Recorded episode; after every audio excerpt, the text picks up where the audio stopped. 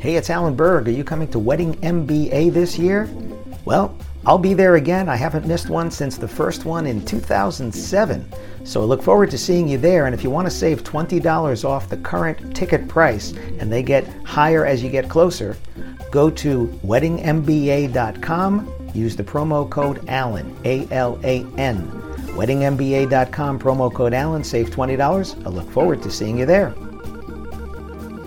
Before we get into this episode, I'm starting something called Ask Me Anything. That's right, you submit your questions, and they could become an entire episode or something that I answer at the end of an episode. To submit your questions, look for the red button at podcast.alanberg.com. That's right, podcast.alanberg.com. Click on the red button, submit your question, and maybe you'll hear it here on the podcast. Thanks. When I think about niching a business, there are some businesses where I scratch my head and go, huh, I never would have thought of that. And my next guest has one, and you're going to want to hear this. Thanks for tuning in to the Wedding Business Solutions Podcast. I'm Alan Berg, speaker, author, sales trainer, website reviewer, and business consultant to wedding and event businesses just like yours. These ideas apply to businesses, not just wedding and event businesses, and I want to help you sell more, profit more, convert more leads, and have more fun doing it in the process. Enjoy this episode. Welcome to another edition of the Wedding Business Solutions Podcast. I am so glad to have my friend Holly Verbeck on for my series on niching. Holly, how are you today? I'm just great. I'm so glad that we get to visit. And we got to visit in person recently at the Catersource Conference, which was special as well. That after all, all the time I'm not doing this. So, Hey Chef. Hey Chef is your business. What is Hey Chef? Well, Hey Chef is a business that allows people to be a guest at their own party. We provide in home entertaining that's personal, distinctive, and effortless. And we do that with our private chefs, bartenders, baristas, shoppers, and servers. Okay, so this is somebody having a party at their house, and they they don't have to do anything. you're you're going to take care of- everything. Yeah, we're sort of an on call private chef for people who are on vacation who probably have uh, culinary staff and other domestic staff in their homes when they're at their primary residence. And when they come on vacation, they want to have that same level of in home service. And so they call us to staff. Okay, so this is people on vacation, and you are in the Lake Tahoe area. Mhm, We're in Okay. Truckee, Tahoe. So we serve all around Lake Tahoe, but it's a big lake. So primarily the North Shore and Truckee. Okay, now you are not a chef. That's correct. And I have to tell people that all the time. And that's why they don't want me to plan their menus. And, and they're really glad for it because uh, I don't cook. And that muscle atrophied long ago um, when I met and married a chef. Okay, so so you are. Hey, I'm not a chef, but I married a chef. So how does this happen? You're not a chef. Your husband's a chef. How did you come to this business? Because your husband, I'm sure, was being a chef and plying his skills, not doing this, right? Right. Well, we actually met, we each were on solo kayak tours in Alaska. He was from New York, I was from California. And yes, I was with my boyfriend at the time. Um, and uh, so when I met and married a chef, uh, what I realized was that so many chefs are overworked and underpaid. Hmm. And most chefs know more about cooking than they do about running a business. And so I saw an opportunity there. And, and really, the spark for the business came from uh, the fact that when he was in New York, he'd been a private chef for many years for a single family, a notable family. And every time they traveled, he was their traveling chef. They also had another full time chef. He and, and Chef Brian worked together. And then my husband was traveling 180 days one year. Wow. And that really became like, wow, he's not making as much as he could. And I want to be at home. It was selfish too. I want to be at home. I want to raise children, start a family. And so, what can I do that will really, you know, change the balance for us? How can I leave my corporate job? Okay, so which is what I was going to ask next. So, what were you doing when you married the chef? oh, thanks. Yeah. So my background is in human resources and risk management, and I was in charge of all of the training and safety programs for uh, the largest employer here in town with almost 2,000 employees. Uh, the Northstar Ski Resort is now owned by the Vail Corporation. And so I moved to Truckee from my hometown of Los Angeles uh, to be their risk manager and human resources person.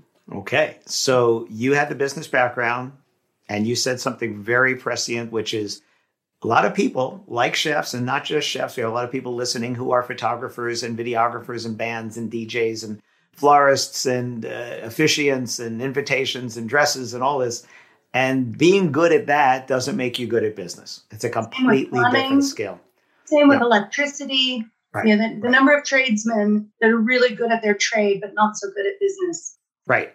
And it's a it's a self-awareness thing to understand that you got to a point in your business, and a lot of people do get to a point in their business despite the fact that they don't have business skills.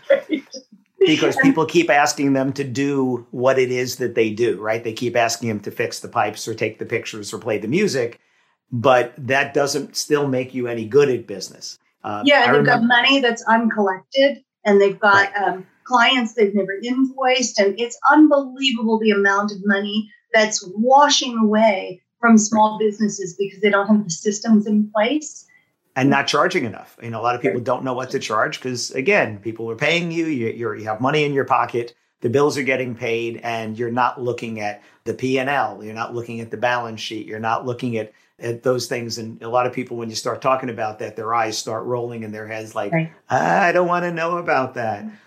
Good, good. If you don't want to know about that, hire somebody who does. And you right. got lucky because you were married to the chef. right. Yeah. He had the talent, I had the brains, or vice versa. You know, we both would argue that we each, you know, bring something unique to the table, but we pair really well together. And that became the basis to grow in, into what we are now. Today, right. now we've got, you know, we're a seasonal business. So that's right. that's one of the problems that, that we face, one of the opportunities that we face as a business uh, so on any given season, we can have between 30 and 70 talented professionals that we can book in homes. And what is your season? When does it run?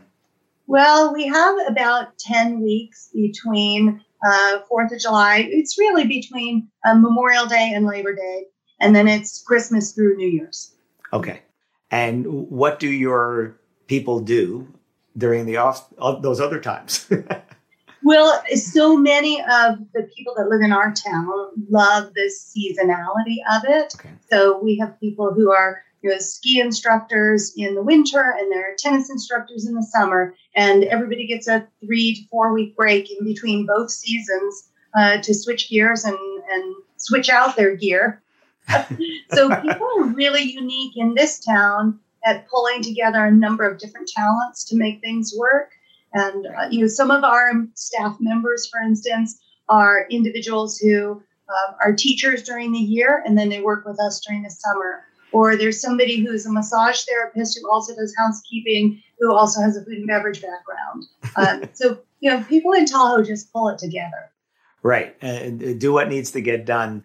But you saw the niche. So let's talk about the niche here. So yeah, I've been doing going... the same thing for, for, for 25 years.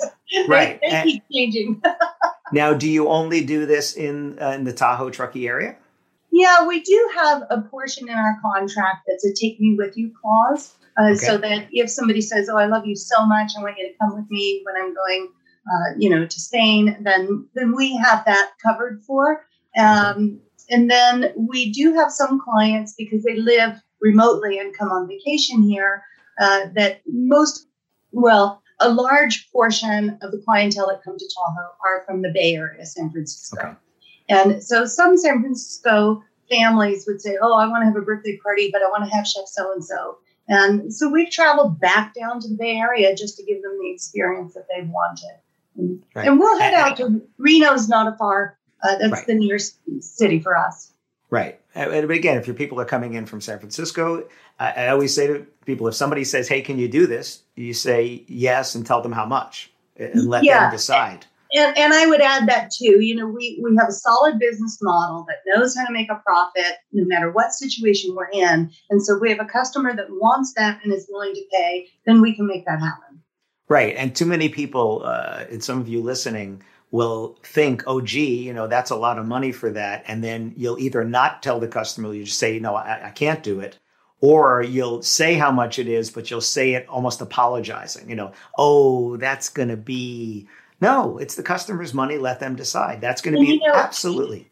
That's a great point because it, it, I still wrestle at times with putting out an estimate and seeing I don't know if you want me to talk numbers here, but you know, I put because it's not bragging. These are just right. some of the numbers I, I, have in my business. But I'll put out an estimate, and it causes me to pause because I don't live that way. That's right. not. I wouldn't hire these services and spend that much money. But we're just putting a team into a home. I'm comfortable talking about this because it's listed. Uh, they've rented a home, and the rental rate per week is sixty-five thousand for the week. Right. Right. I'm like, okay.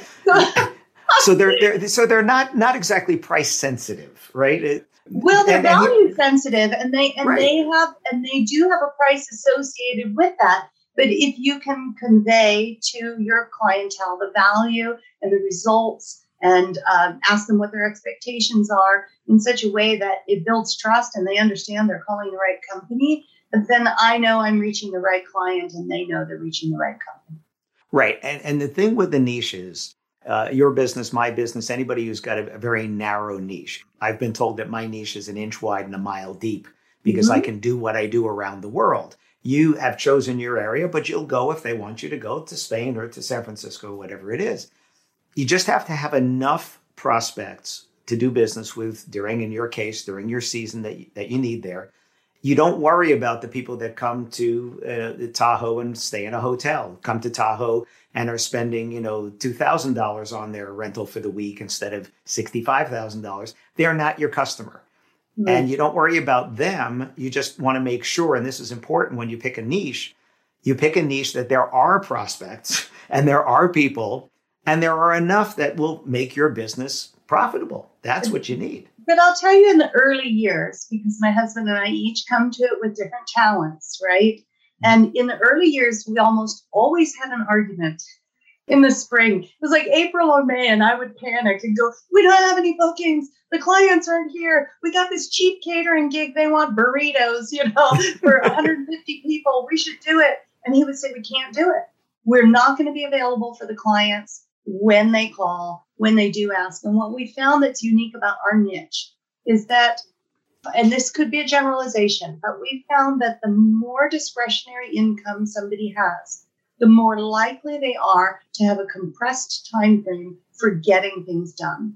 And mm-hmm. so we get phone calls from people who we just had an executive offsite call us. They're renting and their whole team's coming up and We've got all kinds of activities during the week. And the, one of the last things people think of is, well, how am I going to feed everyone? And, and it never ceases to surprise me how quickly somebody will call and say, oh, and can you do this in five days? And oh, can we make sure that we have florals too? And we need rentals too.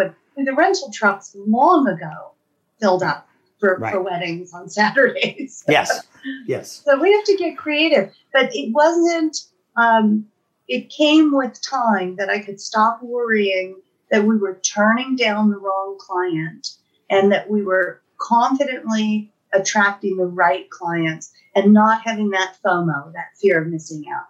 Right. And I hope you heard what Holly just said. Turning down the wrong client gives you the bandwidth to do the right client. And especially knowing what you know, which is that you're getting this compressed timeline and these people aren't saying, "Oh, how much is it?" They're saying, "I need this in five days. Do it." Right? That that's what they're doing.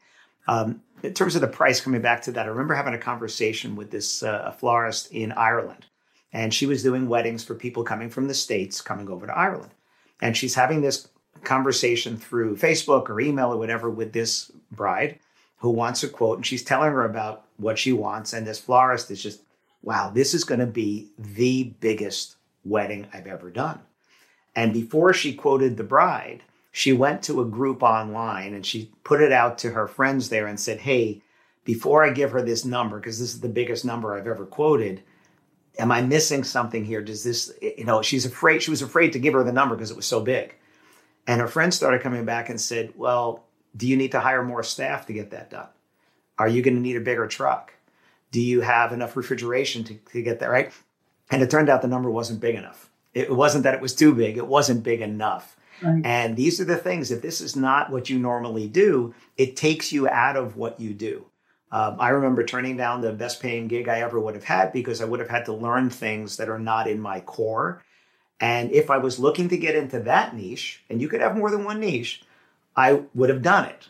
But I wasn't looking to. And all that prep time was taking me away from my customers and maybe having me turn down somebody. And it's not enough to say, oh, this is a high number because you know you can put out like you said you know, we put out an estimate for $75000 once but you don't go like oh wow we're making so much money when you look at the expenses involved in us executing that event it Right. was um, and this is a private in-home event you know i know catering gigs are put out for half a million dollars for big Right. you know giant events so this is a smaller number until you put it in perspective that this was in a single private home Right. right. but, but Right. the expenses of having a kitchen and a bar staffed 24 hours a day, Mm. you know, 24 hours a day in case anybody awoke and wanted a drink, you know, th- those are. So when you're sleepwalking to the refrigerator, someone was there to open it for you. you might you might want a cocktail and you might want to sit out on the water, and so uh, Yeah. you know, I I'm not the one to judge about what it is they want. I'm just so No. pleased there are people out there who have a very clear vision of what they want, and usually they're entertaining people and they want it effortless for their guests. And I just am so certain that you've called the right company and that we can provide that for you. And that you, as an individual who are not even here in town, calling me so that when you come on vacation, you can trust, or an executive assistant calling Mhm. me, you know, you're putting your reputation on the line by booking me for your clients. And Right. so being able to communicate that uh, so that they know that we answer the phone, we return the phone calls, we're responsive, and we have trained staff. And that's one of the things that I think separates us from our competition is the training standards that we have for all of our staff.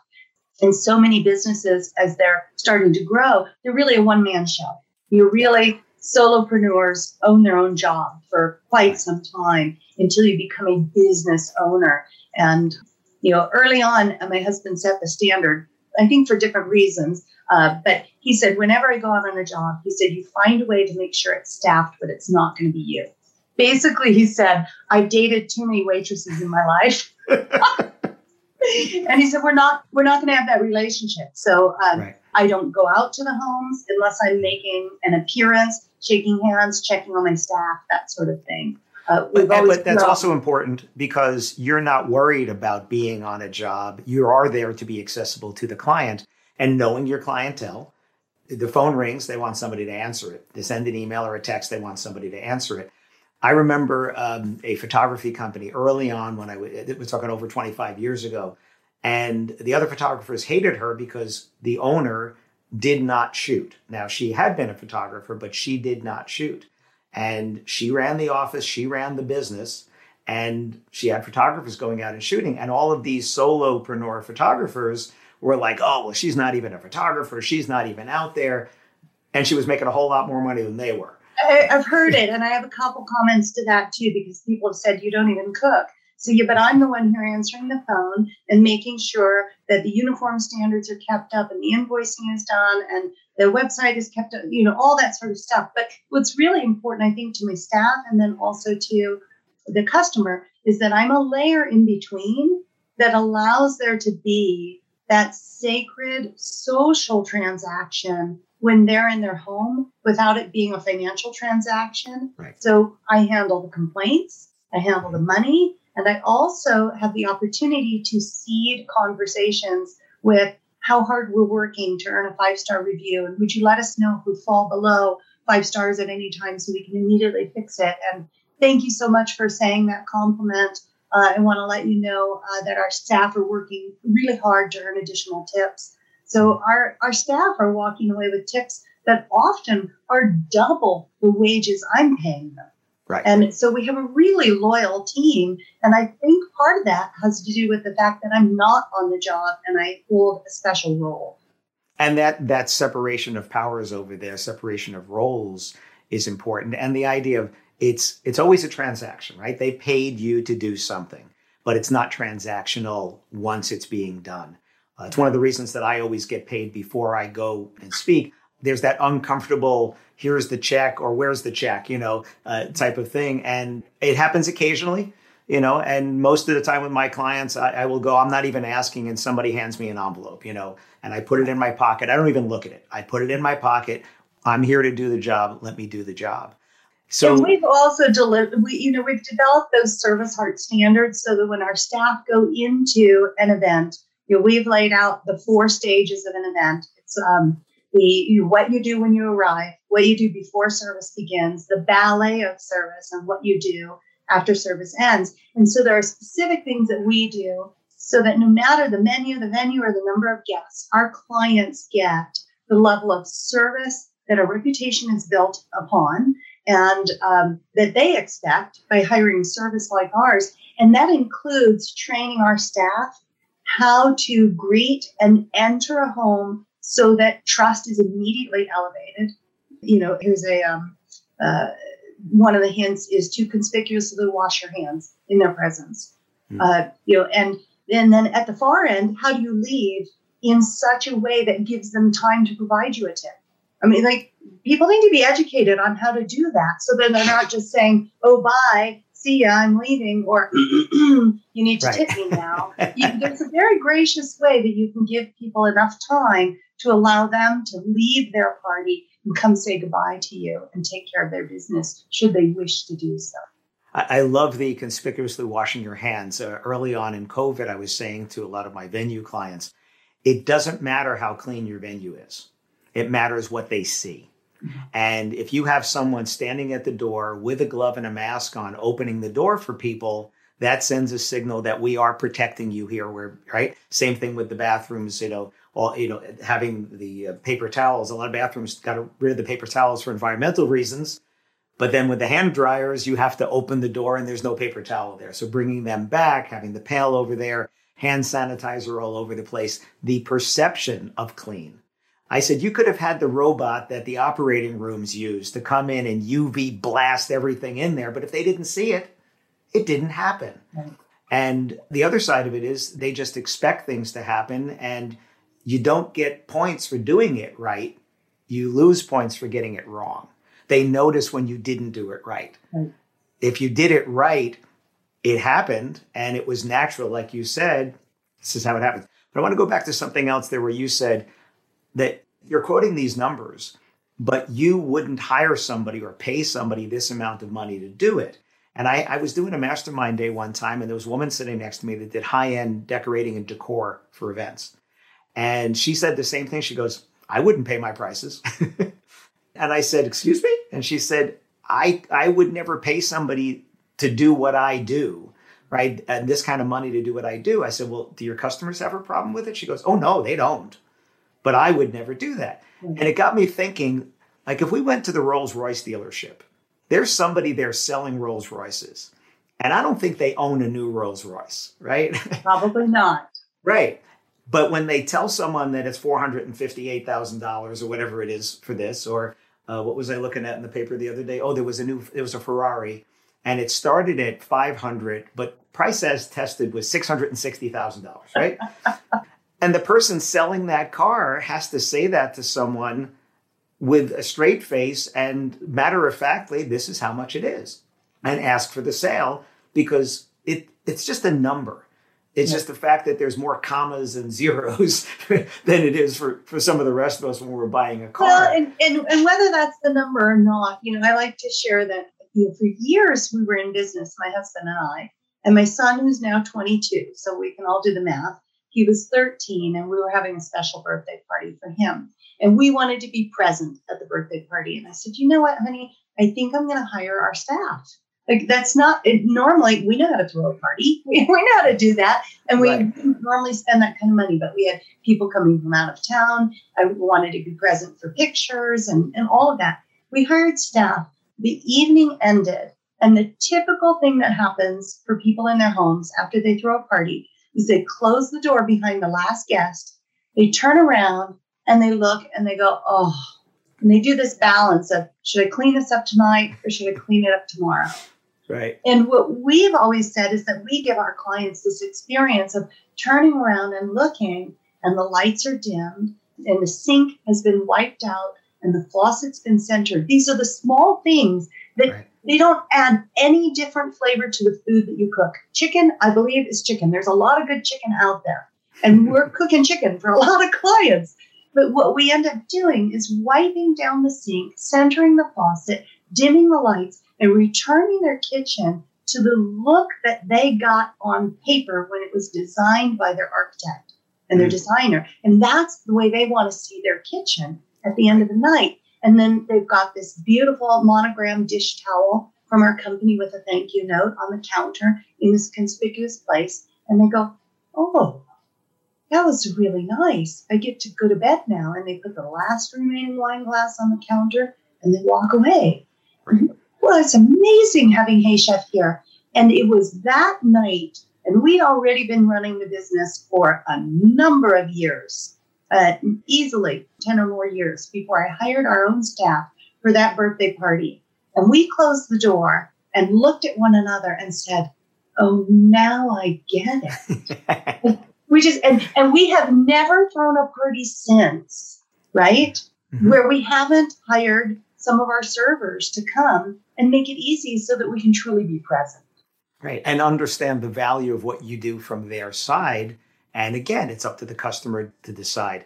It's really hard because most of us don't get that opportunity to be a customer for our own business. Right. Um, the, the, closest I had, I was uh, speaking in Philadelphia one time, and my son was going to Temple University, and I said, "Hey, why don't you come?" It was an event for the Knot, and I had him bring a couple of friends. I said, "Hey, free food, you know, come on," and I, I brought them in, and I spoke, and I, I saw my son afterwards because he had never seen me doing what I do. Uh, and I said, so, you know, how was it? You know, what did you think? He goes, um, you know, I wasn't interested in what you were talking about, but I found myself wanting to listen.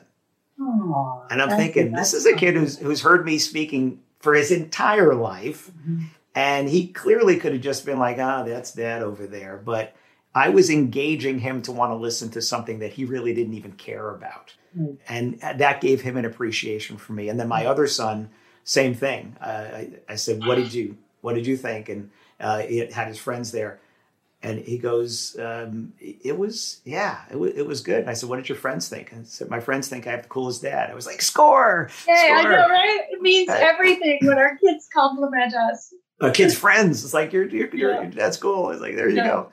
So, so the idea we're talking about again about the niche. You know, the niche is finding something that there's a need right? Because very few people can be Steve Jobs and, and create products that we didn't know we needed and then we can't live without. Most of us have to see a need and fill it, fill a need, solve a problem, right? Something like that. So again, this this genesis of this, this seed for where this started. You had the talented chef, you had the business skills, but where like did somebody ask? I know I know your husband was doing this in New York well, he was traveling, ask? right? He, okay. he was traveling, and then when he was filling the blanks, he was painting, and um, so he would come. He didn't want to work in a restaurant anymore. He had this mm. private client. He would travel, then he would come home. He'd fill the gaps with painting, and that's when we noticed an opportunity. You know, first we noticed this problem that he was underpaid and he was traveling a lot, and we noticed this opportunity that he was cooking in homes, and we made this connection that if he's traveling with people who want a chef when they're traveling and he's painting in these homes that people are traveling to, I was like, you know what? I think we could start a business here and we can be the ones who stay and they can travel, right? right. We can stay here in Truckee. but they're already traveling. That's the thing is they were already traveling to Truckee yeah. and to Tahoe. Right. And so you put the two and two together and say, wait a minute, the chef can go with the family or the family can come and have our chef right and and, yeah. and again it's seeing that need solving that problem um, and I, I don't think this is a, a, price point thing either. Yes your business is certainly a price point thing but the idea of, of finding that niche is what do people need? What problem are you solving for them? And are they willing to pay for that problem to be solved for that what you know what, whatever it is that you're bringing? The need was already there. And then in a competitive way, you're also saying it's not just that we're going to cook you great food, the level of service and everything to that last detail, which your clientele expect. right? They That's really what separates us because I believe, and, and I say it all the time to chefs who I'm coaching. It's it's Yeah. it's not about the chicken, you rubber guys. chicken. For those of you that are listening on audio, Holly just held up a rubber chicken. Yeah, because they, they just go, it should be about my food. Actually, it's not. It's about your shoes and whether or not you have a- an appropriately hemmed pant that's pressed. And, you know, we have a chef that works with us, and um, we've named our child after him. And uh, so my husband and he are best friends. They both were private chefs in Manhattan.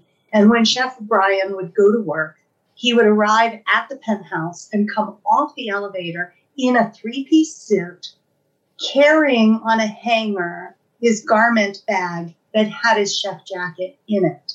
Mm. And he would meet with the client, he would sit down, they'd talk about the day, and he would say, Now let me go to work. And he would go and change. I mean, Mm. the most distinctive move, and it elevated the service that he was providing up to a level of professionalism that most chefs don't realize people are willing to pay more for your chicken if you're willing to present yourself as the consummate professional. And Right. That that's a that's a great story because he also is then going to be treated differently by the client absolutely. because he showed up in a three piece suit and then changed into his chef clothing instead of showing up in a uniform, right? Right. Showing up like a blue collar worker. He showed up not necessarily on par, but closer.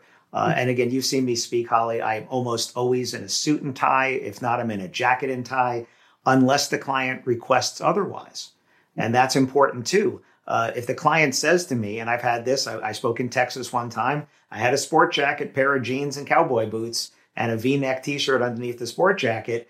And yeah, it, it looked good. It just wasn't my normal look, but it was appropriate, and the client wanted that. I've had times where the client were like, you know, could you please not wear a jacket, not wear a tie? And Sure. this may seem audacious, but we have clients who would ask us to dress down because some of them are uncomfortable with the level of wealth they've attained and Yes. and and you know want it to be more casual and, and so we've done a lot of educating our staff on the idea that just because you're in the home doesn't mean you're out the home and Right. don't mistake them for saying hey call me by my first name uh, as anything other than a gesture of wanting to feel as though um, you know a lot of our clients i want you to think that i'm just like you Right. and, and we are. I believe we're all equal in the eyes of god. Right, uh, right. Right. but we're here to serve. And there's a level of professionalism that in order for us to serve in the way that we're known uh, we can't break that. Uh, so they'll say oh don't wear shoes for instance. You know we don't we don't wear shoes in the house.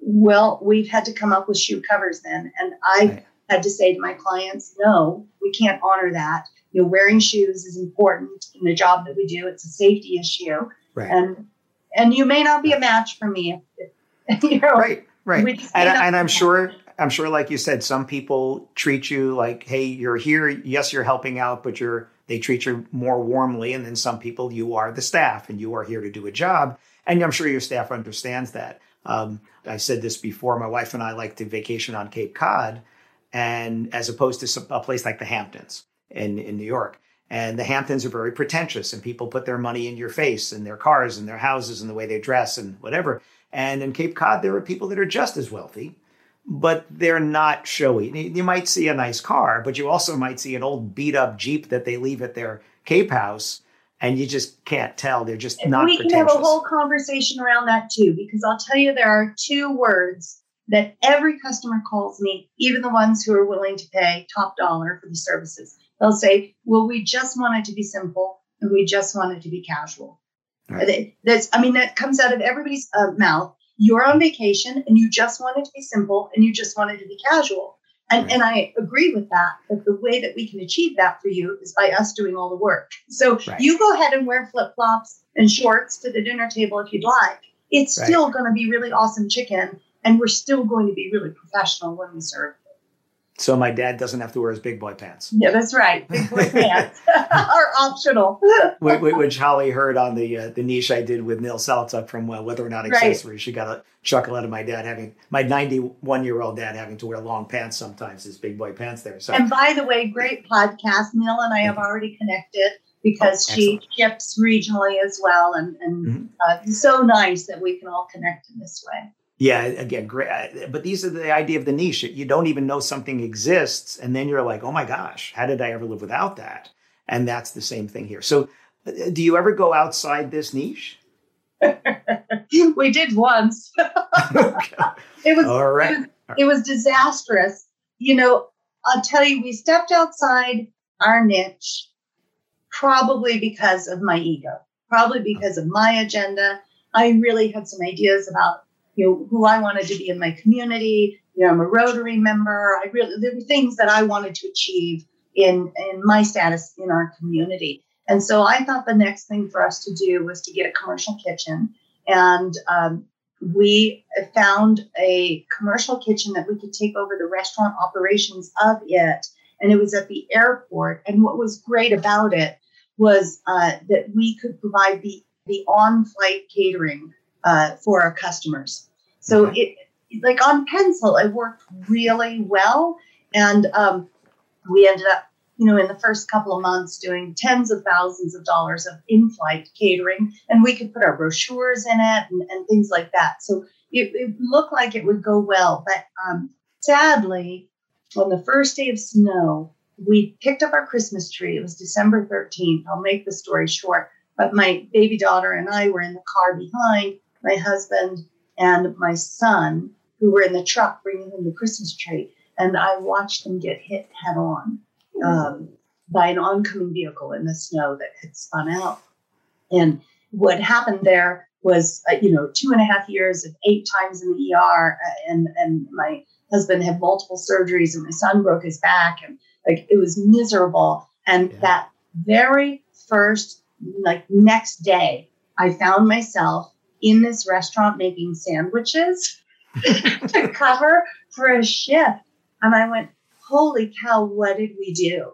You know, there, there I was that, that first week, I think there were 11 doctor's appointments and uh, it was, it was a downward spiral that was really tough and it had us all in spots where we didn't belong. And we realized it, it was too big of a stretch and that we ought to stay exactly where we were and have as you referred to, Alan, that one that that inch wide, mile deep. Um, right. And we right. returned to that, and um, and thankfully yeah. everyone recovered. But it was a very tough period of our lives. Yes. And we and we I, lost the restaurant. I remember uh, speaking at Wedding MBA one year uh, to a group uh, specifically caterers venues, and I was doing a Q and A uh, in the in the big room, hundreds of people there, and um, I said, you know, what are you working on? What are you what are you thinking about? And somebody said, well, I'm thinking about I, I have a venue and we're only open for events, and I'm thinking about adding a restaurant so that we can do business all week. And I said, now you can't see Holly's face if you're listening. so I said, why?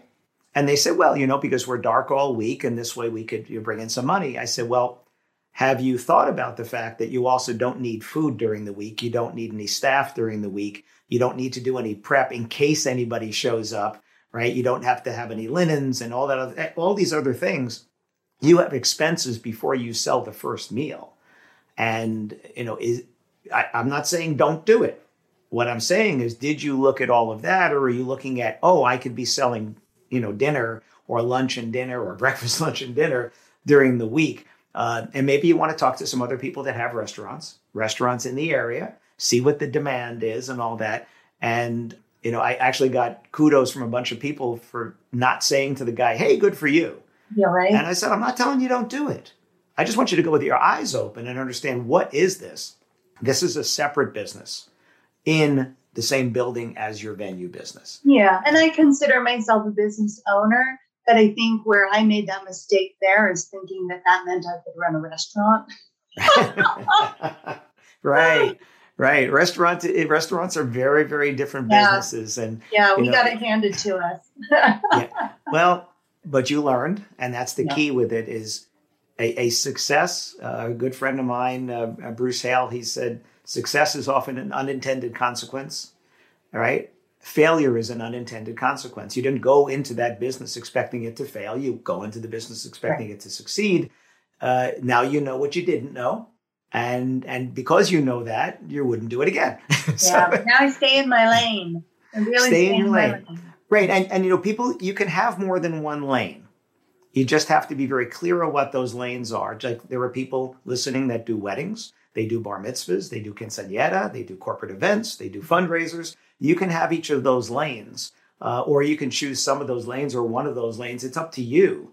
And you know, is there another lane for you? I, there are definitely people in the industry that have more than one lane. Some of them it's yeah. their day job; they work somewhere else. Some of them their day job is their business. I, I have a client who's an accountant, right? He's got an accounting business, and they also own venues, right? right. Those are separate businesses. There's an overlap, right? Because he does the accounting for his venues, but they're separate businesses and you have to treat them like separate businesses because they have to be fed and stoked and, and you have to put the gas in the engines of, uh, and tanks of both of those there. So we could definitely be talking about this forever. So any last thoughts for anybody who's uh, either has yeah, a niche it, or thinking about it just you know anybody who's entrepreneurial uh, there's a million good ideas uh, you know every month.